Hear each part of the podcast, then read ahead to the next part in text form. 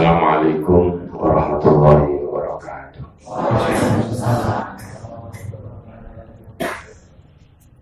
Bismillahirrahmanirrahim. Alhamdulillahirabbil alamin wa bihi nasta'in ala umuri dunya waddin.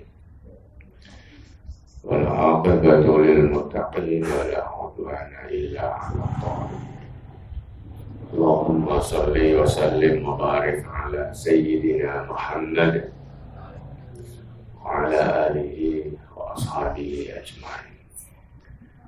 قال الله تعالى في كتابه الكريم وهو أصدق القائلين أعوذ بالله من الشيطان الرجيم. بسم الله الرحمن الرحيم.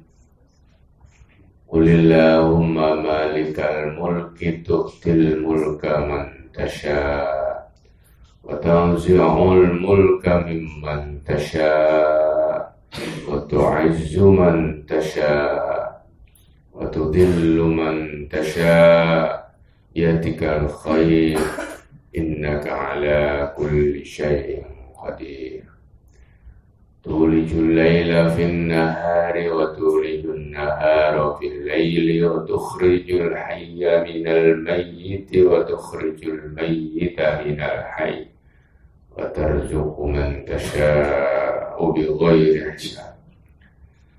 صدق الله العظيم. Hadratul Muhtaromin para alim, para sesepuh, ini sepuh, para orang tua yang selalu kita hormati, kita taati, para jamaah uh, sholat subuh dan seluruh hadirin hadirat para santri yang saya banggakan. Pagi hari ini mari kita menjadikan syukur kepada Allah Subhanahu wa taala atas segala karunia, segala nikmat yang selalu dibersamakan Allah kepada kita. Uh, pagi hari ini kita bisa berinteraksi, bisa melakukan aktivitas yang tentu sangat produktif dalam konteks kita tolabul ilmi, ya kita diberi kesempatan untuk mencari ilmu, untuk tambah pengetahuan dalam skill dalam rangka mengharapkan ridho Allah Subhanahu wa taala. Untuk memulai kajian subuh ini kita buka bersama mudah-mudahan selalu mendapatkan ridho dan barokah Allah Subhanahu wa taala. Hadratin Nabi Mustafa Rasulullah Muhammad sallallahu alaihi wasallam. Jami'a Ana sallallahu alaihi wa barakatuh. شغل الله لهم الفاتحة. أعوذ بالله من الشيطان الرجيم. بسم الله الرحمن الرحيم. الحمد لله رب العالمين. الرحمن الرحيم. مالك يوم الدين. إياك نعبد وإياك نستعين. اهدنا الصراط المستقيم. صراط الذين أنعمت عليهم غير المغضوب عليهم ولا الضالين. آمين Pagi ini saya akan mengupas satu ayat, dua ayat yang ada dalam surat Ali Imran ayat 27. Ayat ini bagi kita yang biasa menjadikan uh, sholat kemudian dilanjutkan dengan membaca kalimat thayyibah atau disebut dengan wiridan sudah sering kita baca kita semua sudah hafal, bahkan sebagian besar sudah memahami arti dan maknanya. Tapi menurut saya ada hal baru yang perlu eh, sebagian mungkin belum tahu, maka perlu untuk kita kaji bersama. Ayat itu adalah yang tadi saya sebut itu. Qulillahumma malikal mulki tu'til mulka man تنزع الملك ممن تشاء وتذل من تشاء وتذل من تشاء وتعز من تشاء gimana mimman tasha wa tu'izzu man tasha wa tudillu man tasha biyadika al-khair innaka ala kulli syai'in qadir ayat ini sebetulnya misi utamanya adalah bicara soal misi ketauhidan. Apa? Meneguhkan, meyakinkan bahwa sebetulnya tidak ada penguasa jagat, tidak ada pemilik kekuasaan, tidak ada zat yang paling maha kecuali Allah Subhanahu wa taala. Ayat ini kan doa.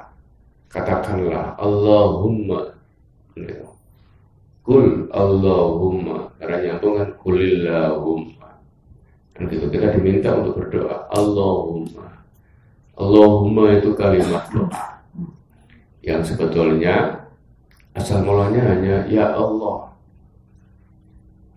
Doa sering kita hanya menyebutkan Ya Allah Yang maha kuasa Yang maha kasih dan maha sayang Tapi dalam bahasa Arab sering disebut dengan tambahan Allahumma. Artinya apa? Makna huwa ya Allah. Ya Allah. Jadi Allahumma ya Allah. Ada mim wal mimu al musyaddadatu iwadun min ya. Iwad, jadi kata mim ada kata mim Allahumma itu sebagai ganti dari kalimat ya di depan. Sebenarnya ya Allah. Ya Allah. Kemudian untuk praktek dan kebiasaannya menurut Arfiro sering digunakan dengan menghilangkan harfun nidanya. Ya-nya menjadi hilang. Bukan ya ya ya langsung Allahumma. Ini sudah biasa dalam tradisi Arab. Tradisi Arab kalimat-kalimat yang menunjukkan apa namanya uh, uh, apa namanya kalau sudah ada Allahumma ya Allahnya dihilang karena nyambung. Misalnya ada kalimat Allahumma firlana dunubana. Nah, kalau nyambung ya Allah ampunilah dosa kami bukan ya Allah Allahumma firlana. Itu apa namanya uh, bisa membuat hidup apa namanya bahasa lebih nyaman. Jadi panggilan yang khas merasa kita sangat dekat dengan Allah dengan menggunakan term kalimat yang khas pula digunakan dalam berdoa. Maka menggunakan istilah Allahumma Allahumma firlana Allahumma dibuang juga tidak apa-apa diganti Ya Allah firlana juga, juga bisa maka itu bagian dari apa namanya uh, gambaran tentang uh, beberapa hal uh, yang sudah menjadi kebiasaan orang-orang Arab yang kita gunakan. Ibu-ibu misalnya, kita semuanya yang merasa tidak tune in dengan kalimat Arab itu kalau berdoa, ya diganti aja dalam bahasa Indonesia yang maknanya sama. Maknanya sama. Kalau kita bisa memahami bahasa Arab itu untuk berdoa itu lebih baik pakai bahasa Arab. Karena bahasa Arab itu, terutama doa-doa yang mau tabar, yang biasa kita gunakan itu biasa pula digunakan oleh kanjeng Nabi, oleh para sahabat. Jadi coro rawi, coro sanat, coro sumbernya itu konkret nyambung sampai kanjeng Nabi dengan bahasa Arab. Tapi tidak berarti itu satu-satunya doa yang harus diikuti. Ya, ya doa-doa bahasa Jawa, bahasa Indonesia yang kita lebih mantep ya pakai doa sendiri-sendiri. Dan kalau nggak paham bahasa Arab ya nggak usah meskipun sebetulnya ibu-ibu bapak kita semua nggak paham itu pangeran paham apalagi dengan doa yang biasa digunakan oleh uh, apa namanya oleh oleh kadang nabi dan dan seterusnya Allahumma ya Allahumma malikal mulki. Ya Allah. Uh, pemilik kekuasaan. Malikal mulki. Pemilik kekuasaan. Malik. Seperti dalam surat Al-Fatihah itu. Ya. setelah Ar-Rahman Ar-Rahim Malik Yawmiddin pemilik hari kiamat. Malik ya, pemilik atau penguasa atau penguasa. Ini apa namanya uh, artinya orang yang otoritatif yang mempunyai yang tidak ada duanya. Malik itu pemiliknya. Intinya sesuatu barang, substansinya barang itu apa pun yang ada di jagat dunia ini pemiliknya Allah. Kita punya ilmu, punya pengetahuan, sebetulnya yang miliki bukan kita. Yang mempunyai, yang miliki adalah Allah, dititipkan kepada kita. Kalau yang punya berkehendak, ilmunya gampang langsung hilang. Maka kadang-kadang kita tidak boleh terlalu berbangga-bangga dengan yang kita miliki berlebihan. Dan saya beri contoh ilmu itu. Dulu ya pernah diceritakan yang sering disebut-sebut dalam cerita-cerita itu ada seorang apa santri ya yang sudah senior pintar bahkan sekarang sering pinternya sering mewakili kiai ini nih acara-acara ngaji di luar. Pengajian-pengajian di luar sering mewakili kiainya karena dipinta kiainya bahkan lambat laun pamornya bisa sejajar dengan kiainya itu. Pamor pengajian dan luar itu. Suatu saat eh, apa namanya dia diundang oleh orang luar pengajian oleh misi tapi karena sudah sering diundang manggung dan dipercaya oleh masyarakat, maka dia tidak ingat bahwa sebetulnya awal mulanya dia itu adalah sebagai wakilnya kiai itu pergi ngaji ke mana-mana tanpa izin, tanpa pamit ya ini itu. Ya. Akhirnya dalam proses-proses selanjutnya dia sering meninggal kegiatan sering meninggal kegiatan pondok yang pondoknya sangat besar atau di daerah Arab ngaji mana-mana. Satu saat kiainya boleh mana si Fulan? Gak ada. Ngaji sini loh. Nah, takut berkali-kali dikonfirmasi pada hari yang lain, dia merasa ya sudah ada kegiatan di luar yang sebagainya. Apa? Bulan kiai ini gak kersok, merasa tidak nyaman. Akhirnya dulu. Ya. Kalau dia keluar ngaji pengajian ke Malaris ya silakan aja tapi ilmu ini balik ke pondok. Apa ternyata? Ketika diberi kesempatan manggung dan pengajian aku, dia nggak bisa apa-apa. Karena ilmu hilang. Gurunya dia ini kan itu balik nih ilmu ini kantor, kembali lagi. itu itu sekilas contoh bahwa sebetulnya yang kita miliki dari ilmu itu misalnya pemilik sesungguhnya adalah adalah Allah. Nanti di belakangnya ada penjelasan. Kita tidak boleh terlalu tadi berlebihan, berbangga-bangga pada sesuatu yang bukan milik kita. Malik. Malik al-mulki. Al-mulki ay al-kudro. Kudro itu apa? Kekuatan, kemampuan, kekuasaan. Berarti semua kekuatan, kemampuan, kekuasaan, kepemilikan yang kita miliki apa pun itu namanya muluk. Malik al mulki pemilik kekuasaan. Jadi kekuasaan bukan hanya sebagai presiden, sebagai pejabat, sebagai apa, tapi semua yang kita miliki. Maknahu adalah malik al mulki adalah al qadiru alal kudro. Kan berarti malik al mulki ya Allah yang maha mampu terhadap segala macam kemampuan. Begitu. Jadi sebetulnya itu sangat teologis. Artinya kalau doa ini sangat berbobot nilai tauhidnya. Karena apa? Mengakui Allah segala zat, segala zat yang paling utama. Kan tauhid kan tidak mendoakan yang lain, meskipun makanan kita mendoakan. Tapi nggak pernah mendoakan bahwa doa, karep, hasil apa pun itu yang miliki tujuan kita hanya Allah. Itu kan nilai tauhid.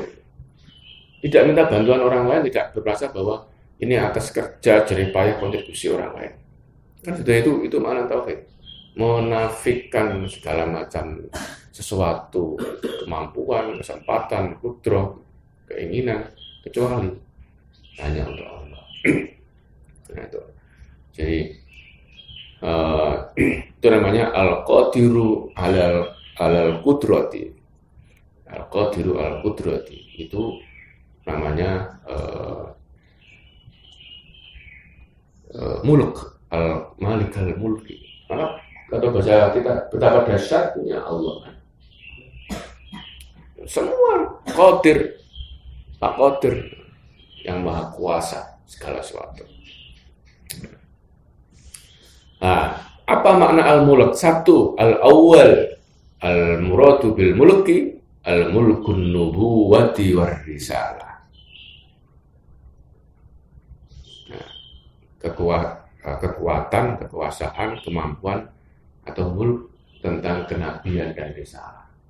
Nabi, ya, risalah itu adalah milik Allah. Karena itu tidak semua orang punya dapat wahyu kenabian. Tidak bisa semua orang ngaku jadi nabi dan tidak bisa seorang dapatkan risalah kenabian, dapatkan ilmunya. Tidak an-nubuwah a'zamu maratibil maratibil mulki. Sing diberikan mulk itu yang paling utama itu adalah an-nubuwah. Jadi kekuasaan kenabian itu. Karena itu di antara beribu-ribu nabi Kan banyak nabi yang yang kita nggak tahu. Jangan-jangan ternyata di sini ada nabi yang sedang mendengarkan ceramah saya. Jangan-jangan ya. Jangan-jangan gitu santri besok ada nabi satu yang delik Nabi siapa? Nabi Qadir Al-Qadir. karena karena begitu. Tapi kalau yang Rasul ada berapa? Kila dikatakan jadi jumlah sekitar 300 300 disebut 313 maka kemudian untuk nyanyi 313 ada kelompok 212 Nabi katanya jumlahnya dua banyak. Ya, tapi yang Rasul 300-an 313 tapi yang hukumnya wajib untuk kita hafal dan kita ketahui kita yakini ada 25 Adam, Idris, Nuh, Rasulullah, Rasulullah itu? Itu sebetulnya muluk yang pertama. Muluk yang pertama. Jadi huwa a'damu maratibil mulki. Ya anal ulama alahum amrun adimun ala bawatinil khalqi salah satunya adalah diciptakan karena persoalan masalah yang utama dari dari penciptaan bawatin secara batin itu tidak dohir itu. Jadi eh, banyak hal yang eh, kita lihat. Kenapa nubuah itu utama? Kenapa ke, eh, apa namanya kekuasaan kenabian itu yang utama? Allah Ta'ala idza ja'ala nubuwata fi nasli rajulin Wa idza akhrajahallahu min aslihi wa syarrafa biha insanan akhar min ghairi dzalika nasli. Karena uh, kekuatan, kekuasaan atau hidayah atau nikmat pemberian berupa kenabian itu meskipun diberikan pada satu orang yang nasabnya ada nasab nabi, misalnya nabi Adam atau mungkin nabi Ibrahim, satu orang. Tapi manfaat kenabian itu tidak hanya untuk satu orang nasab itu. Wasyarrafa biha insanan akhor min ghairi. Tapi dia bisa mengangkat, memuliakan manusia, manusia, manusia, manusia yang lain banyak, meskipun tidak satu keturunan, tidak satu nasab. Dan konkret, para nabi begitu. Jadi nabi itu kalau dalam bahasa kerennya itu kan mengentaskan kita dari kebodohan, dari kegelapan, dari ketidaktahuan, dari ketidakpahaman. Karena itu keterima kasihan kita itu harus luar biasa, harus kita yakini. Dapatkan yang saat ini kita miliki ya, gara-gara karena kanjeng Nabi. Nah, karena itu salah satu yang baca sholawat misalnya. nah, itu eh, apa namanya menjadi makna yang pertama daripada al-mulk karena itu apa? Kita harus tadi memahami betul bahwa kenabian itu itu hidayah atau pemberian Allah, kekuasaan Allah yang luar biasa. Dan hanya gara-gara Nabi kita bisa begini. Mulai orang dengan Nabi Muhammad itu, rasa apa-apa dunia, gelap gulita, rusak, acur. Maka kita adalah apa? E, tasyakur, tasyakur gara-gara pada Nabi itu. Itu makna al-muluk yang pertama. Yang kedua asani Muluk yang kedua adalah lima. Ayakunal muradu minal mulki wa ya bi ibaratil urfi. Yang kedua muluk itu dengan bentuk dimahami dengan makna tradisi-tradisi yang lain. Ahaduhuma ahaduha taksirul mali wal jahi. Nah, mulek ya, kekuasaan itu adalah duwe bondo akeh dan aja apa? Jah itu? Pangkat. Alja nah, jadi sugih itu kekuasaan yang luar biasa karena itu saya punya guru dulu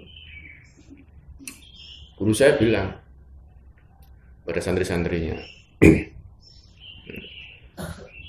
salah satu yang bisa untuk memberikan manfaat pengaruh yang baik, bisa melakukan dakwah yang berhasil, bisa menjadikan orang lain itu berbuat baik dan menjadikan dunia itu lebih baik oleh kita. Wasilahnya kudu suge. Nun sewu, orang tidak kaya itu itu kalah pamore mbek wong sing sugih.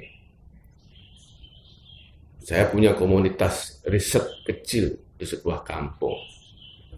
Nah, kampung kecil mungkin di daerah-daerahmu ada. Ono wong pinter akeh. Dhisik kecil ya mondok. Mondok ini dindi. Ya, 10 tahun, 20 tahun balik. Kampung itu kampung santri. Pondoknya ada.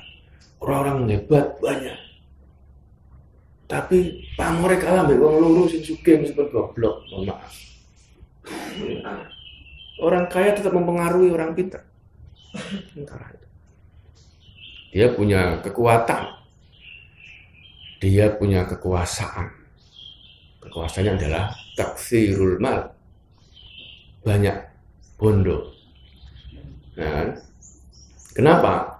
Amma taksirul mali adapun harta yang banyak fayadkhulu fihi al-mulkus somit wan natik wa turi wa diyai wal harfu wan nasl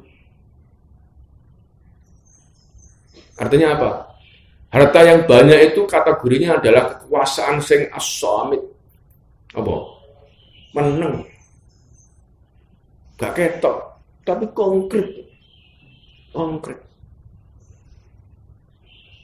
ya, konkret diundang wong suge mungkin lebih agak sing teko daripada sing undang orang wong ora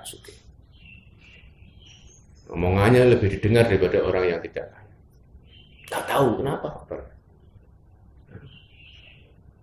itu di mana-mana begitu nah, meskipun begitu somet tapi sebetulnya anatek sing iso ngomong konkret itu ya bondo. Bondo itu. Berupa apa pun itu. Nah, jadi harta, harta dan jah itu pangkatan itu. Pangkat dari pangkat dari dalam konteks jah itu adalah dalam konteks karena punya harta. nah, itu adalah nah, apa namanya kekuasaan yang luar biasa, kekuasaan yang luar biasa yang bisa digunakan oleh oleh eh, siapa pun untuk memengaruhi orang lain. Kekuasaannya begitu. Jadi itu yang kedua. Yang ketiga adalah diberi semacam kekuatan memengaruhi orang lain berupa pangkat tadi itu. Orang yang sering al-kudro, ya, yang sering diartikan adalah al-muluk itu kekuasaan itu. Sebetulnya itu makna yang ketiga. Makna yang ketiga. Nah, sekarang yang ketiga saja masih kalah memang. Kalah suke. Saya kemarin hari apa kemarin saya ke Jakarta ya. Nah, ke Jakarta kok seminggu bolak balik. Uh, Selasa. Saya itu ketemu. Ketemu orang janjian dengan seorang yang luar biasa kayanya di Jakarta. Luar biasa kayanya. Saya tahu kaya dari mana karena ternyata saham-saham dia itu sekarang mampu membeli hampir 80 persen sahamnya pemilik eh, TV One. Siapa yang punya TV One? Bakri. Bakri itu punya kondominium, punya bangunan uh, besar sampai berapa? 6 atau 7, sekitar 20-an 20-an lantai. ya, Grand Bakri Grand dan sebagainya. punya aset minyak, punya perusahaan. Karena dia dulu kan mantan orang kaya, orang kaya dan sekarang masih kaya, mantan ketua Golkar. Ternyata apa? 85% aset Bakri sekarang dibeli oleh dia. Bakri bangkrut. Sekarang bangkrut. Nggak berdaya. Aduh. Apalagi dengan kasus-kasusnya. Nah, saya ketemu orang itu, masih muda. Mungkin pantarannya berdebak aku. Tapi saya nggak berani tanya. Sekitar 45-an, 40 tahun, masih muda. Orang Cina.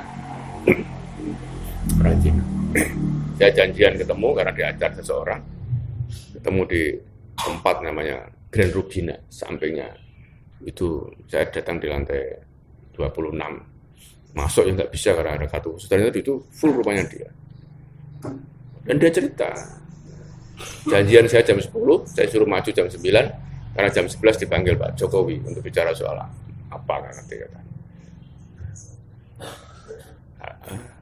diskusi saya sekilas dia ternyata bisa mempengaruhi orang-orang hebat, penguasa-penguasa di Indonesia. Tengah-tengah lagi jabran dengan Erick Thohir. Mas, aku butuh hiki mas. Langsung ditelepon. Di depan saya itu. Men bariku apa Jabri ambek ambek Sri Mulyani. Loh. Padahal itu orang wajahnya suara kayak wajah orang kudus kayak kaya faik wajah itu wajah merem oh, karena wong merem iso hebat meneh melolok artinya apa dia punya kekuasaan kekuasaan yang sangat hebat yaitu duit kita ingat dulu negara kita para bos-bos itu dikendalikan oleh konglomerat konglomerat di belakangnya toh. sampai saiki sing menguasai itu orang yang punya uang jadi bukan kekuasaan bukan ada di presiden saja. Ada yang lain-lain juga. Nah, nah, karena itu kemudian ada doa tadi. Allahumma malikal mulki. Apa? Ya Allah yang memiliki kekuasaan itu. Salah satunya bondo, pangkat, jabatan. Tapi yang tadi yang pertama nubuah. Ya, ya kan? Tu'til mulka mantasya Allah itu memberikan sesuatu kekuatan yang tadi itu. Saya naik dewe. Mantasa terhadap siapa pun yang digendaki. Artinya, tidak dalam konteks usaha sepenuhnya sebetulnya. Meskipun itu ikhtiar. Tapi suatu saat bisa diambil oleh Allah dengan seenaknya Allah, dengan logika-logika yang yang sesuai dengan teori-teori teori-teori normal proses-proses pemberian itu. Bukan Allah semena-mena gitu. Gak ada sebabnya. Allah mencabut memberi ada sebabnya. Tapi sebetulnya kendalinya ada di semua adalah di Allah. Karena itu tiga tadi gampang berubah-ubah. Karena durasinya muternya cepat orang dua bondo mohon maaf kemarin kaya hari ini bisa miskin Orang punya kekuasaan, hebat menguasai siapa pun. Hari ini bisa orang paling dihina. Dan disimaki. Karena tadi itu, tu'til mulka mantasya Allah yang memberikan kekuasaan, ya kan? Dan juga tanziul mulka mimantasa dicabut kekuasaan terhadap orang-orang yang dikendaki oleh Allah. Itu, doa kita. nah, tu'til mulka mantasa wa mimantasa. Semuanya ada dalam otoritas Allah. Biadikal khair. Semuanya ada di tangan Allah. Nah. Jadi itu itu namanya apa namanya? Bagaimana cara cara mengambilnya? Tadi pemberiannya begitu rupa gampangnya. Ngambilnya paling gampang ngambil daripada memberi. Allah itu. Paling gampang beri. Tadi pinter. Tiba-tiba akalnya dicabut. Cet. Izalatul akli. Jadi edan, jadi bingung, jadi linglo, jadi lali, jadi lupa, jadi pikun. Ya? Wis gak pinter mana? Kekuasaan. Paling gampang. Cabut kesempatannya. Nah, ini. Uh, jadi mencabut itu ada banyak. Wa nas'ul mulki yakunu biwujuhin. Mencabut kekuatan, kekuasaan itu terjadi dengan beberapa cara. Minha, salah satunya bil maut. Ya. Yang paling utama dengan kematian. Sugih kayak apa? Mati gak gak dadi apa-apa. Wis gak punya kuasa. Jadu kok kaya apa pinter kaya sakti kaya apa angkate kaya apa sugih ra karuan. Nek wis nyawane dicabut, gak punya kekuatan apa pun. Contohnya sapa? Nggih mati itu kabeh contoh buat kita. Ngerti meninggalnya Raja Arab Saudi. Kita lihat Raja Fat meninggal. Yang belakang Raja Abdullah yang kemarin meninggal diganti Salman. Raja Arab itu kan salah satu negara yang tidak bisa diintervensi secara politik konkret oleh negara lain. Gak pernah dijajah katanya. Meskipun hakikatnya negara yang sering dijajah itu ya Arab oleh mereka. Tapi secara teori poli ilmu politik kan tidak ada. Menguasai kabeh. Orang haji sedunia kalau dia nggak memberikan izin nggak bisa masuk. Ya, dia ngomong ke mana pun di negeri, terutama di OKI, organisasi internasional, konferensi internasional, itu berkuasa sekali. Lebar mati, rampung cerit, diangkat kosongan dia diruncal ke nih apa itu? Liang lahat, tidak ada rame-rame, cep dipendem cerit kasih waktu siji. Orang sehebat itu. Itu hari ini. Hari ini itu. Artinya masa-masa sekarang. Seorang raja yang hebat ketika meninggal terus gak punya pengaruh belas bahkan kuburannya itu udah dianggap. Di Mekah. Cek keren kuburan Mbak Maimun yang para wong Indonesia terus. Sampai saya harus marani belas ini raja Abdullah itu. Itu namanya maut. Sama kan? Di kita juga sama orang sing hebat karena pangkatnya mati ya kan bahkan itu ketika meninggal berdampak terus pada orang yang kanan kirinya yang ditinggal meninggal itu. Yang kedua, izalatul akli tadi itu. Tiba-tiba akal hilang. Stres. Izalatil kuat. Yang ketiga, hilangnya kekuatan. Ngapunten, kayak saya. Surah kuat mana? Jak bal-balan itu. Nah, karena faik, tapi yang faik aku cek wani lah. Orang kaya dhisik. Ya. Kemarin kemarin tuh hari Jumat itu setelah senam di kampus satu ngomong-ngomong depan mengusulkan ke saya, Pak, dalam rangka dia lomba Pak, lomba apa? Lomba bal-balan antar pimpinan, antar fakultas, dosen dan karyawan. Mau. Orang menit aku gak semelayu saya ngos-ngosan. Tidak seperti dulu.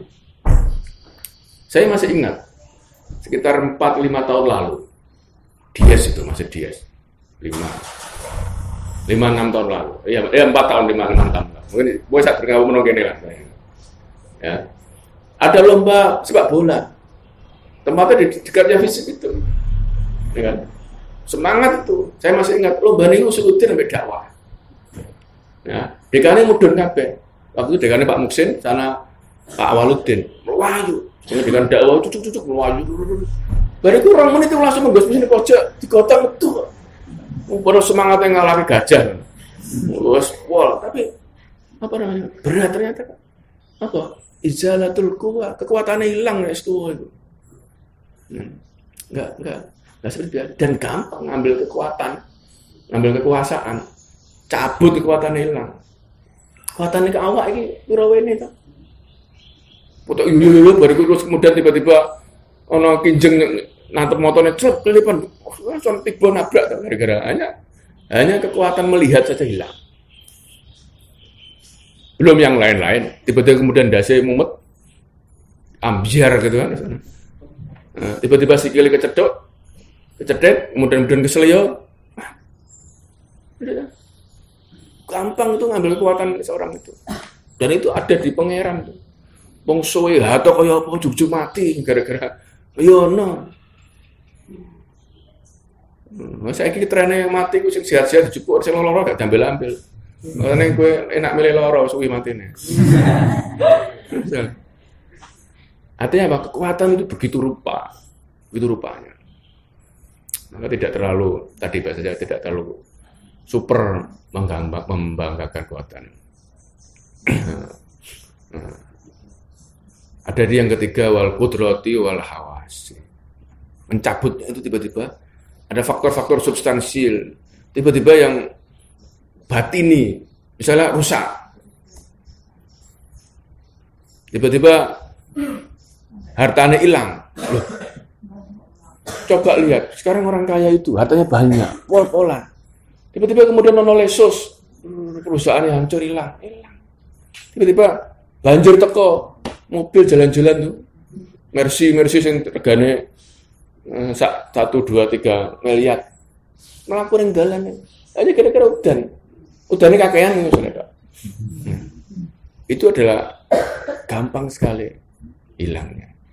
Tiba-tiba ada tsunami, tiba-tiba ada musibah badai, tiba-tiba ada corona. Wah, bingung bingung ngapain. Itu sama dengan apa namanya? Nazul mulki itu sebetulnya. Mencabut kekuatan kekuasaan dengan jalan menyebarkan virus. Itu. Itu uh, apa namanya? Betapa gampangnya. Kalau Allah berkehendak. Kalau Allah berkehendak semuanya semua terjadi. Jadi karena itu waktu aizu mantasya kekuasaan bisa diberikan sewaktu-waktu jadi dicabut sesuatu. Juga kemuliaan bisa diberikan sewaktu-waktu. Juga kehinaan waktu zillu mantasa sewaktu-waktu dan oleh siapa pun terserah Allah. Allah yang mengendaki. Fa'lam anna izzata annal izzata qad takunu wa qad takunu fid dunya kemuliaan itu bisa urusan agama ya bisa urusan dunia ada walillahi al-izzatu wa li rasulihi wa lil mu'minin. Allah memberikan kemuliaan pada rasulnya dan orang mukmin karena dia punya keimanan. Mulia itu adalah salah satunya adalah mulia iman. Nah, al-izzatul udma wal iman. Untung kita harus yakin, senang, bangga, terima kasih, syukur kepada Allah karena kita diberi iman itu adalah keutamaan kemuliaan yang super, yang utama dibanding keutamaan tadi yang basisnya dari kekuasaan, dari harta, dari apa. Maka harus dijaga apa namanya iman itu. E, bisa banyak cara. Iman, integritas, kejujuran, itu izzah, itu keutamaan. Mulyo itu bukan mulyo di mata manusia, tapi kita bisa menjaga sikap jujur kita, karakter baik kita. Tentu akan dihargai, akan dipublik, publik membaca menghargai sendiri, apalagi yang di atas. Apalagi malaikat, Allah. Semuanya akan menentangkan itu sebagai kemuliaan yang yang utama. nah, termasuk merendahkan itu Semuanya adalah biadikal khair. Jadi ayat al-qudrah kembali kepada Allah. Kembali kepada yang punya jagat. Nah yufidu al khair Biadillahi la biadi ghairi. Manfaat, keberkahan, kemanfaatan, kebaikan hanya di tangan Allah, bukan di tangan yang lain. Karena itu, innaka ala kulli syai'in qadir. Ya, Allah, ya Allah, sesungguhnya siro, sesungguhnya panjenengan, qadirun, maha menguasai, maha mengelola, maha mampu untuk memanage ala kulli syai'in qadir ing atase segala macam sesuatu. Inna Allah qadirun ala kulli syai' gitu. Jadi ini sebetulnya ada berikutnya tuhjul hayya mungkin nanti di kesempatan lain. Kesimpulannya dalam ayat satu ini kita perlu niat memantapkan kembali tentang menjadikan Allah itu segalanya bagi kita. Intinya di situ. Dua masalah, problem, kasus, apa pun pasrah ke pangeran. Bahwa malikal mulki. Dialah yang pemilik kekuasaan. Dialah yang murbain dumadi. Sing duwe jagat raya, sing punya nyawa, sing noto, semuanya begitu. Logika bisa berjalan Matematika bisa dihitung, ilmu bisa dikaji, tapi keberkahan, tapi hakikat, tapi kesuksesan ada yang mungkin tidak logis. Adanya ada pada Allah dan semuanya kita pasrahkan Allah itu. Ya, sekolah, kuliah, pondok, ngaji, ini dalam rangka dalam rangka apa? Bukan semata-mata golek ilmu.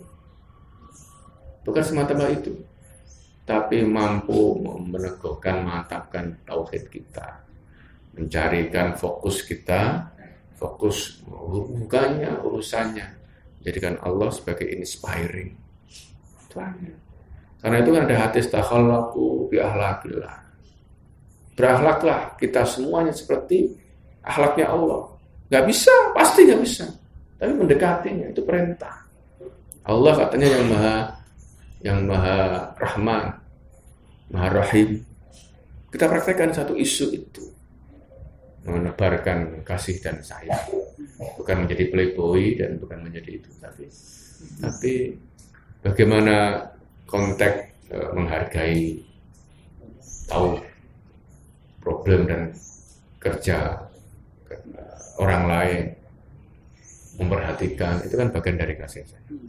Nah, karena itu mudah-mudahan kalau kita Eh, salah satunya membaca doa yang kita lakukan setiap ada sholat semakin bisa menghayati artinya bukan sekedar diomongkan, dilafalkan saja tapi juga bisa kita praktekkan dalam kehidupan sehari-hari. Mudah-mudahan Allah selalu membimbing meridhoi dan memberikan kita yang paling baik sehingga menjadi orang yang soleh dan soleh. Terima kasih. Mari kita akhiri dengan baca wal